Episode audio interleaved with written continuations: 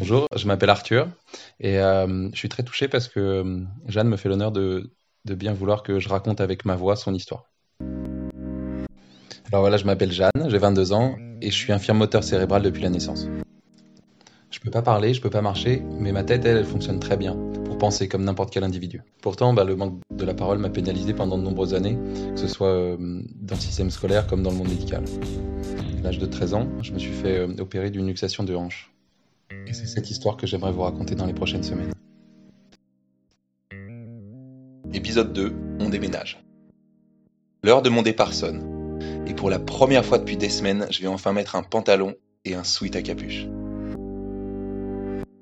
Je flotte dans mes vêtements, je me reconnais plus, je suis squelettique. Je n'arrive plus à bouger mes jambes, elles me font mal. Et j'appréhende ces prochaines semaines en rééducation, parce que si je veux rentrer définitivement à la maison, je dois être forte. Me balader à nouveau dans les couloirs de l'hôpital me fait plaisir, comme respirer l'air pur du dehors. Mais j'ai la boule au ventre en montant dans l'ambulance. Je me sens seul, aucune empathie de la part de l'éducatrice qui m'accompagne. Elle me semble pourtant heureuse de mon départ définitif. Ma mère, elle, m'attend pour les rendez-vous avec le personnel soignant. À mon arrivée au manoir, on m'installe directement sur un lit qu'on appelle un berquois. Celui-là, je vais pas le quitter jusqu'au lendemain matin. Suis censé rester les jambes allongées, écartées, tiré par des poids de 2 kilos. Je sais même pas comment je fais pour rester dans cette position barbare et fatigante. Je visite les locaux et bien sûr ma chambre.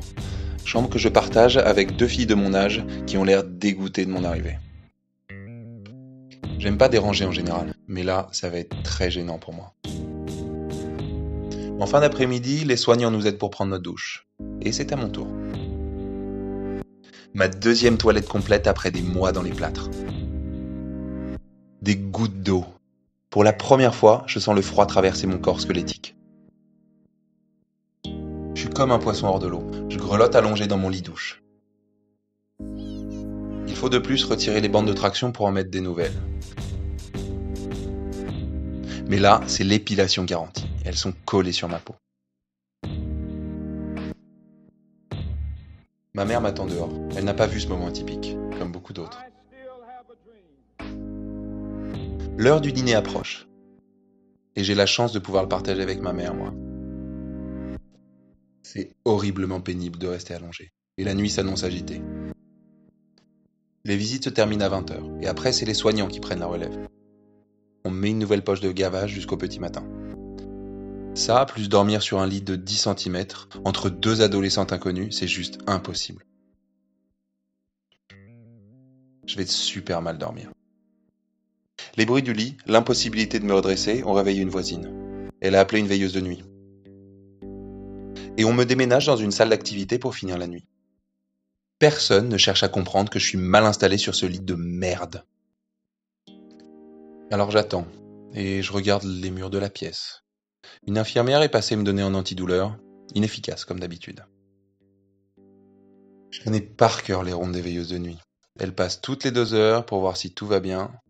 Rien ne va bien, mais c'est la même. J'aurais pu attendre très longtemps avant d'être bien installé. Je passe une énième nuit blanche, résultat des courses, mon séjour va être long. Très très long.